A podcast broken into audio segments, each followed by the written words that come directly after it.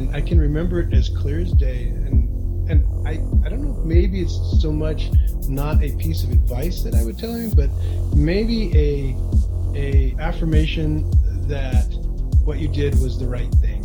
And I remember I remember thinking one day, you know, what's the next big thing? What is, you know, what's what's going to be what's what's going to happen because when I grew up I was it's in the 70s and if you remember the 70s Welcome to Innovation and Leadership, where I interview uncommonly high achievers like top investment fund managers, elite special operations soldiers, startup CEOs who sold their companies for billions of dollars, pro athletes, Hollywood filmmakers, really as many different kinds of experts as I can. The whole idea is to hear how they did it and then what advice they have for the rest of us that can be applied to the organizations we're trying to grow and innovate. Thanks for listening, and I hope you enjoyed today's show. Today on the show, we've got Rob Rastovich, the CTO of ThingLogix. Thanks for doing this. Thanks for having me, Jess. I appreciate it. You bet. So, for people who don't know about ThingLogix, can you can you explain what you guys do? We are an IoT platform that basically provides a low code, no code uh, mechanism to create IoT solutions. So that's that's really what caught my idea my eye is the the low code, no code side of it. For people not as familiar with that movement, can you give people a little background? Sure, sure. I mean, I, probably the best way to explain it, I've always found, is if you're familiar with Salesforce.com. Salesforce.com is, you know, basically a website you log into, and you can start building a CRM, right? So the idea around Salesforce was, and I'm sure Parker Harris and Mark Benioff, the two founders of Salesforce, were sitting around one day and going, "Look, I bet you there's a bunch of people out there building databases and they're making a contact table and they're making a accounts table and they're putting first name and last name and email address and phone number. And they say hey why don't we just give that to them and and have them stop doing all that? And they can you know focus on the part of the business that is you know different than everybody else. So salesforce was really kind of the pioneer in that area to be able to build an application with clicks not code. We came from I, I come from that that ecosystem was a Salesforce developer for many years. So when we got the IoT bug about six or seven years ago, and we actually started a company called um, 2lemetry Denver, and it was a bunch of us guys that were doing Salesforce consulting.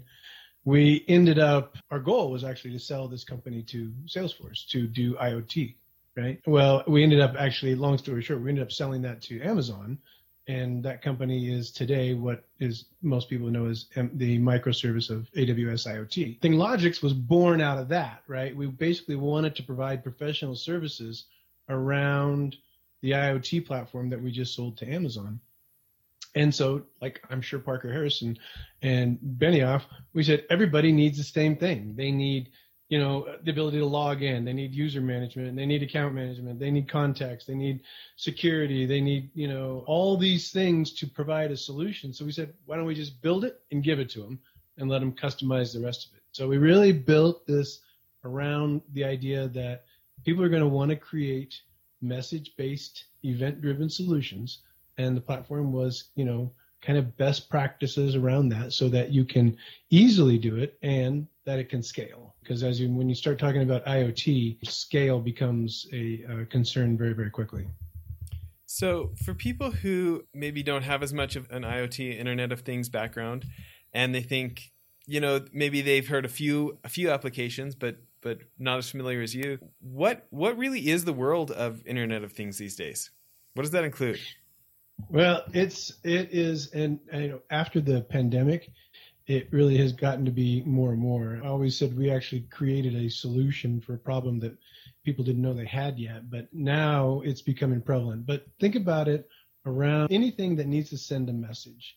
And the buzzword is IoT, Internet of Things. I like to think of it as Internet of Everything, and everything being I don't care if it's your computer, if it's you, because you send messages too, right? You have you have messages that you send and you text, but it's enabling conversations to take place. So the most simple example is your thermostat in your home, or there's a temperature sensor in your home, and it keeps saying the temperature's 76 degrees. It's 76 degrees. It's 76 degrees. And the only thing it knows how to say is it's 76 degrees.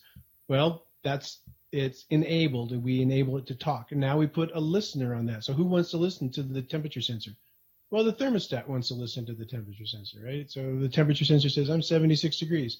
The thermostat says, oh, how hot is it outside? It's 105 degrees outside. Okay, well, turn these down. So it's a coordination of these conversations, if you will. And we, you know, thought about them and we've done them, you know, kind of unconsciously between humans all the time, but it's coordinating and putting logic around those conversations between devices or things that chirp. So let's let's talk about some of the fun stuff from that world for a minute. Uh, I saw I mm. saw a recent video on your YouTube about uh, the Boston Dynamics yeah. integration there with the watch. Can you tell people about that one? So yeah, that one's actually a, a very fun one. So Boston Dynamics came up with a essentially their objective was to create a robot, if you will, that could go into diverse terrains. So a diverse terrain meaning go upstairs, climb over rock piles, you know, walk through water, you know, have the stability to to do those kinds of things. So a couple MIT guys, they and I forget exactly where they were before that, but they came out and they developed this. They call it Spot, and it's basically a. It looks like a dog, but it was just a kind of a plain brown dog, if you will, right? It didn't do anything. So we partnered with them to actually start putting things, putting applications, and have the have the robot do things. So we came up with couple, several applications that are actually were you know they're demoware-ish kind of things that we did, but they're pretty fun. So one, the during the pandemic, the the dog could sense how close people were, right? So we would sense and so we would send the dog to go between two people and say you're not socially distanced enough right? It can scan things. So because you can put a scanner temperature on it the dog can kind of walk out can you know shine infrared light and get a temperature of you and check your body temperature and report that back. It can do you know the more kind of cool use cases are around you know safety and security where you can actually now send you know enable the dog with sensors around air quality and water quality and send them into these very dangerous situations where there might be you know chemicals or you know in in terms of police and firework. They had some pretty cool use cases around that. So we did that and then we also did um, when, when, did you start with them? Because I, I, mean i think a bunch of us have seen the like you know it's like the yellow square and then yeah. yellow shoulders black legs you know so and those are the ones we worked with yeah yeah okay how long ago did you guys start doing that with them it started right at the pandemic. We right before the pandemic, so it would have been I want to say the late 2019 is when we first uh, we first got our first dogs. I think the first two. It's it's fun because I think it's funny because the way that like it tilts like emotion. like, oh yeah, it feels like it feels so different than your average robot because it has that kind of emotive type of reaction, yeah. right? Well, and and that was one of that's actually an, one of the interesting things about it is you know you can how obviously this is a robot that has no emotions at all, right? And you can how you program it to you know tilt and look sad and tilt its head up and you know cower down and do all that and it you can actually you know emit the emotions from the robot so it it brings a nice you know, I think a moral moral debate around what has emotions. Do do things have emotions, especially around pets, right? Everybody believes their pet has emotions. Well, does the pet have emotions, or is it us just projecting our emotions on there? I'm not going to debate those during a technology discussion, but it did. It, it is an interesting. It's, it is an interesting discussion. One of the other things that was really cool about it was because uh, I'm also a rancher. We actually um, started down the process of using the robots for you know plant recognition. We actually did when I was doing it. I was actually growing um, industrial hemp, and we were we never finished the project, but we were outfitting it with a camera that could walk down the rows of you know row crops, be they hemps or carrots or lettuce or whatever, you know, and do a photo recognition of the plant and determine like in hemp production you can't have male plants in there because it'll destroy the whole crop. So you got to kill them as early as possible. So you could take a photo of it. The robot could recognize that it's a, a male. GPS and, it. Yeah, exactly. okay, so this is a total tangent, But I got super interested in hemp like 20 years ago when I found out that like the same acre of hemp that took 90 days to grow supposedly can create as much paper as the same acre of like 20 year old trees. Is that does are those numbers way off? An acre of hemp and an acre of 20 year old trees? Yeah. I I haven't heard that. It wouldn't surprise me because those hemp stalks, I don't know if you've seen them, but they're a hemp stock is is I mean, it's as if it's wood. It's very very hard.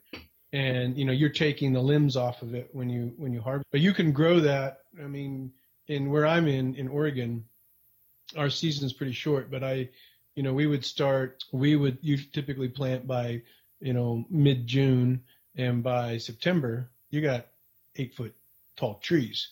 You know, I think it would be a stretch to say it was the same as 20 year old trees because those are really tall. Yeah. Right. And so you get a little bit more, but it would probably come pretty close because that, you know, the stock that Density. comes off of it is pretty big. Yeah. and the density you can grow.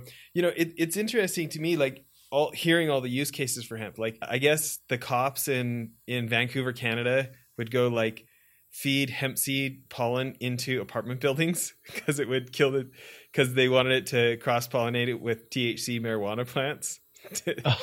So it would destroy the it THC would destroy the t- destroy the THC when they're you know back before I that was all haven't that. legalized. But like you know, it- it's interesting like the the history. I know this is a total tangent, but the history of like you know back in the I want to say the twenties, Yeah. um, Ford made the f- I believe it was Ford made the first plastic shell car out of hemp seed oil plastic because they were like they'd figured out strains that were like fifty percent fifty percent seed by weight, you know, and and can create the plastics out of the oil. And you know, a lot of people don't realize like you know pre Dupont and nylon Yeah. rope, basically all rope was hemp rope.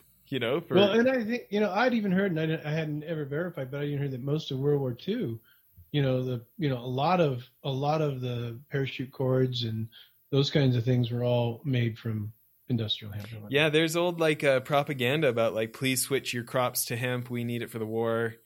Uh, Yeah. I can't remember if that was World War One or World War Two, but you know the other one that's fascinating to me is is lumber. This idea of pressing pressing hemp stalks for to Mhm. turn it into two by fours and and Mhm. other manufactured wood.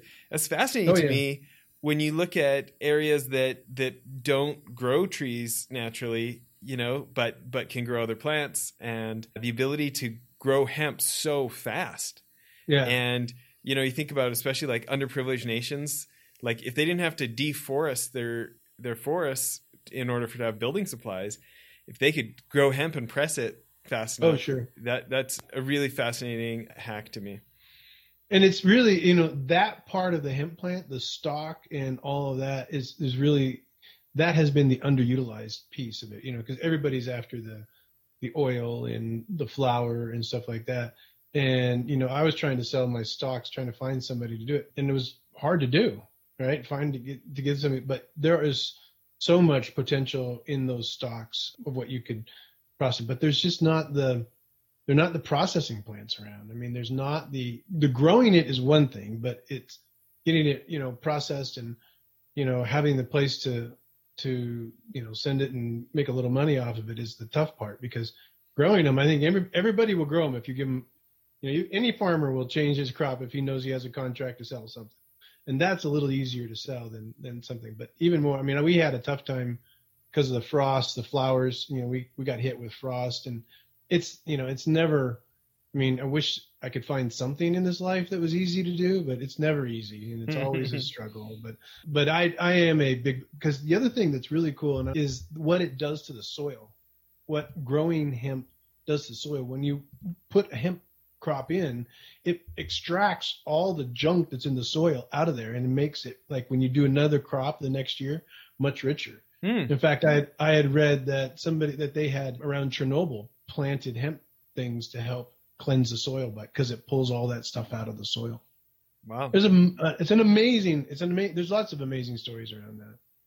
Yeah, it's a it, it is an interesting plant for the versatility of it, right? Yeah. Well, this this is an interesting combo to me. You know, we were talking before earlier. I grew up in farm country, and you know, my my grandpa and my relatives ha- had cattle and farms and stuff like this, and so the, the I'm interested in in how you think any of that background has helped you as you've approached the tech world, or like, does it give you a oh, different oh, yeah. perspective on things, or what what does it make you think?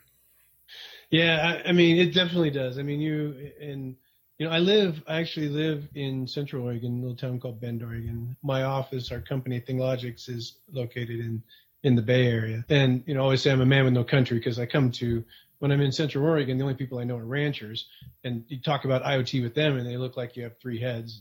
You go to the San Francisco in the Bay Area, and you talk about you know you know where where beef comes from and and steers and they look like it comes from the store doesn't it well but those two worlds do collide in a couple different ways because agriculture benefits most from iot so one of the things that one of the other proof of concepts i'm working on is a corral system that because all our cattle have rfid tags and as they come in you know you want to be able to you know move the cows around to get the one that needs to go to market because the one that goes to market today is the slowest one, right? the one that you can catch. So that's the one that goes to market, but that's not the one that necessarily needs to go to market. The one that needs to go to market is the one that's heaviest and needs to have been here the longest and is the right weight. And as you keep all that data and have gates automatically open and close to move cattle around, it's less stress on the cattle. You know, it's safer for the the handlers, whatnot. But also, I think it. I like to think ranching and in technology brings a little common sense to a technological world. I think especially IoT. IoT, I always say we've been in the basement of corporate America for the last 10, 15 years. We've been down with the engineers soldering, you know, boards together and turning lights on and making LEDs go and those kinds of things. And we're just now getting up into the C suites where business is now looking at it and going, there actually is a business proposition here. But I think in the technology world, we always, they, you know, in, in farming, they say um, mother is necessity of invention, right? So you, you go to any ranch in this country and you will find inventions to do things that you couldn't even imagine. You didn't even know there was a problem. And these ranchers are inventing things. On the technology side, I think we have, you know, invention is the mother of necessity. We invent something, we think this is really cool. We hand it over to marketing and go, go make a need for this now, right? And and I think the best question always has people say, well, what's IoT? I go, well, IoT is when we we're going to connect up your um, dishwasher, your washing machine. And the question, well, why do I want my washing machine connected up? You probably don't want your washing machine, but it's cool because we can connect up your washing machine, right? so it's like we, we we kind of put the cart before the horse in these. So I actually try to bring a little bit of that common practicality. Sense really yeah, it's a real practical. Just because you can do a thing doesn't mean you should do a thing, right? And so we have a lot of our applications have been very practical, and I think we a couple of them that I think worth mentioning. We had solar panels, a company in Africa that sold solar panels. They actually sold a, a an inexpensive module that had a solar panel. It had, I think, like a refrigerator, like a TV or a radio, and an outlet to charge your cell phone. And they had a very low price point. and then we could monitor those and do predictive maintenance and really provide something that you know helps the quality of life um, of those uh, who receive it. We work with the the U.S. government, the USGS, in monitoring. We monitor the Grand Canyon, monitor volcanoes. What, what do you um, do in the Grand Canyon? The Grand Canyon, we do the winds, wind wind monitoring, and I'm going to get it wrong, but it's there's a there's a sand migration when when the water when when the water comes down and the winds are blowing there's a somehow the sand moves from one side to the other and they monitor that and i'm not exactly i'm not a, a geologist obviously we've also started monitoring rivers with them and not just in the you know putting water sensors in the rivers but we put cameras in a fixed location and then created algorithms to from the pictures of the camera being able to tell how much water flow, the more ubiquitous that that could become has huge implications. I mean, even right now here in on my ranch, the water, our irrigation water, here it is the, what is it, 22nd of June, and our irrigation water has been turned off. You know, the farmlands are going to go dry because we're in a drought, right? And it's not that there's no water, it's just the water is in the wrong spot. right? And it's hard to manage. There's not a water grid the way that there is like an electrical grid where you can move, you can buy and sell water, and you can make a free market for, for electricity. Tell you, that doesn't exist. There's a business we need to get into: cost-effective Oh. desalinization, and Oh create a water God. grid. And just pump and it dis- into the ocean, right? distribution of water. I mean, to me, that is to, to me that is the business that you know. And you see, you, you know, uh, you start uh, you research around, and there's a lot of a lot of heavy hitters that are buying up farmland around the country, and it's a it's a big deal. But being able to monitor and manage that that water flow, I think, is really the next big thing. Especially not just, I mean, I don't care what side of climate change you're on, it doesn't really matter. The fact that water is a required and necessary resource, we have the technology to be able to manage that and move it and and and and measure it and but it just hasn't been implemented. We just have not I mean, water still comes down a ditch, still flows down a river, which we also want too, right? For ecosystems and rec- recreation. Now you're, you talk about divergence. You can tip me on the water. You're going to get me on the water subject, and I'll talk all day. well, let's do this. I know we're kind of winding up for part one of the interview. I got a whole bunch more questions for you for part two. sure, sure. But maybe uh, maybe place to end here is what's a piece of advice you'd go back and give a younger version of yourself? you could. Get off the farm. Stop farming. Stay in technology. That's funny because I think that's a good question, and I never thought about that. I, I I guess I would have to say I had, and I can remember it as clear as day. And and I I don't know if maybe it's so much not a piece of advice that I would tell him, but maybe a a affirmation that what you did was the right thing. And I remember I remember thinking one day, you know, what's the next big thing?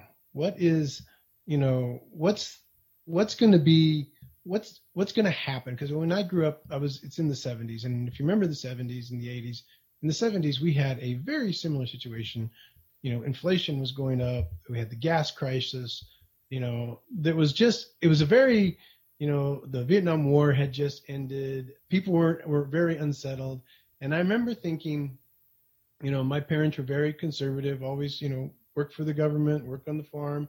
Don't take too many chances. Be be careful. And i remember thinking you know i'm going to give it a try. I don't know whatever it is i'm going to give it a try. Now on the one side of that equation i mean i lived through the dot com boom made and lost money during the dot com boom made and lost money during the real estate boom made and i'll make and lose money during the iot boom. But I always thought, you know, I want to give it just to try it because I don't want to be sitting on my porch when I'm 90 and go, gosh, I wish I had tried. I wish I had just given it a shot. I don't want to be sitting and going, you know, regret. I may be poor and I may be broke and I may have nothing when I'm on my porch at 90, but what I won't have is the ability, I won't have the regret of going, I didn't, I didn't try. So that's the one thing I would say I, I would affirm my younger self is I'm glad you did that.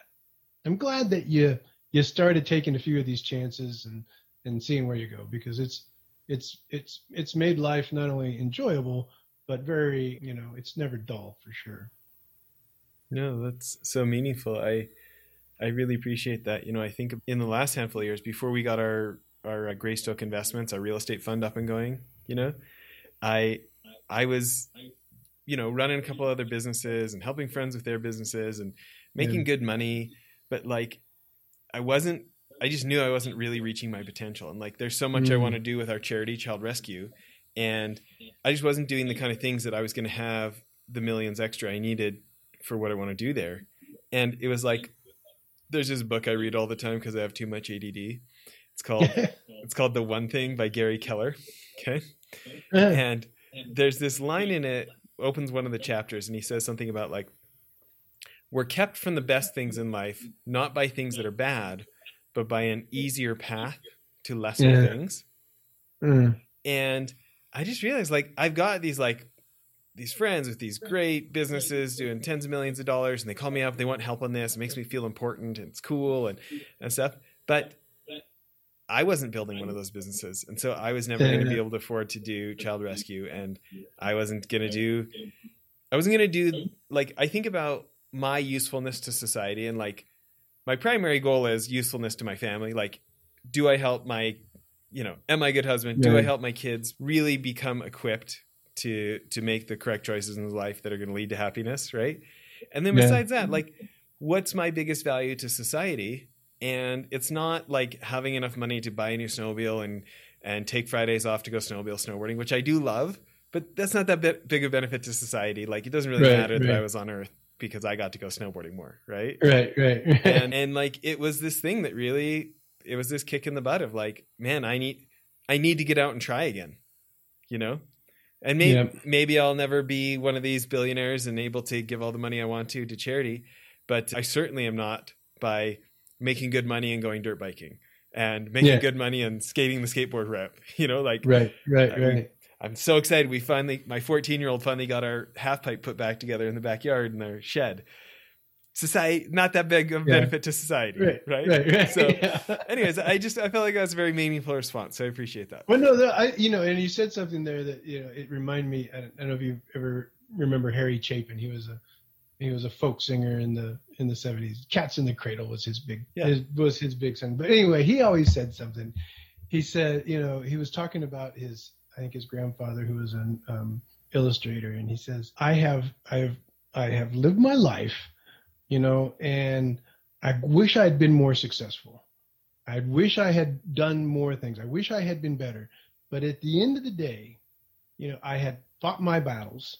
I had, you know, chosen my wars. And at the end of the day, I'm good tired. I can lay down and just say, take me away because it was it was my it was my battles and my my my challenges and my I wasn't fighting somebody else's battles. I wasn't fighting somebody else's challenges. I did them for mine. And if I do that for me and in the contribution, you know, to society, which I think I think is the most fulfilling thing that you can do is yes, your my my family always comes first, but you're always making a contribution to somebody else. And I have we do we do youth retreats for underprivileged um, oh high school really kids. We do yeah, we take them out in the woods and we do ropes challenge courses with them, you know, to keep to basically get them to the point where you can in a very small setting say look, here is an impossible thing that's before you.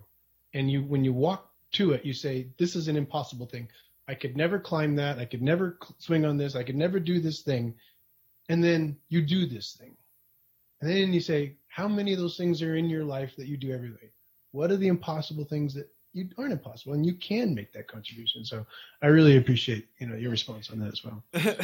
I'm Uh, not sure what any of this has to do with IoT, but it's Yeah. very, it all to me it all gets together though because you think about taking that chance because in the second half i really want to talk about you know building something so good that amazon wants it from you and you guys are aws partners now i understand and i want to Yeah. talk about this kind of stuff but i think that these elements actually really matter you know like if you build a selfish company you don't end up with a lot of customers if you don't Right. have the Yeah. guts if you don't have the guts to fail you Yeah. you really don't have a chance at winning you know like Yeah. even like little example ropes courses you know i got to go to one at cornell university my friend travis put on and it was so tough i remember climbing to the top of this telephone pole and the thing is like i don't know six had to jump off of it. it was like the jumping off was one thing but the it was only like Getting six up or seven inches around yeah. and like the the handholds were just these tiny little things and so like Yeah.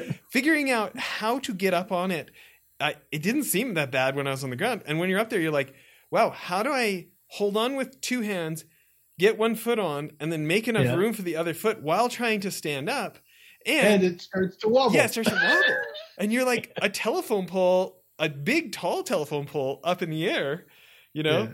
and then it was like this like impossible jump to this like trapeze thing to try to grab Yeah. Onto Yeah. you know and it's Yeah. like and the things are slightly wobbly you know Yeah. and it's like it's it's this idea of like going for it anyways you know Yeah. even even though it's not a guarantee you're gonna make it and i think all that stuff adds up We have we, we have one of those at our course. We Oh, call it yeah? the leap of faith. Yeah, it's called the leap. We call it the leap of faith. But there are kids that they, you know they come in all shapes and sizes, and there's just some kids, and we always tell them like, you may not be able to go to the top, but there are some of the kids that get on there, and they get just halfway up the pole, and they come down, and they are so stoked because when they were on the ground, they didn't believe they could get that far up You know, it's just being able to push that limit. And then there's the guys that you're right. But once you get up there, it's just it's it doesn't it's never as easy as it looks from sitting down here for sure. You know, and there's just so many lessons in there that you take. You know, then you go back and you start talking, and, and that's when things really start clicking with these kids, is they start going, I get it. I kind of at least I could I could practice it a little bit. You know. Anyway, that's very cool. Okay, everybody, tune back into part two. I got a whole bunch more questions for Rob. Thanks for doing this.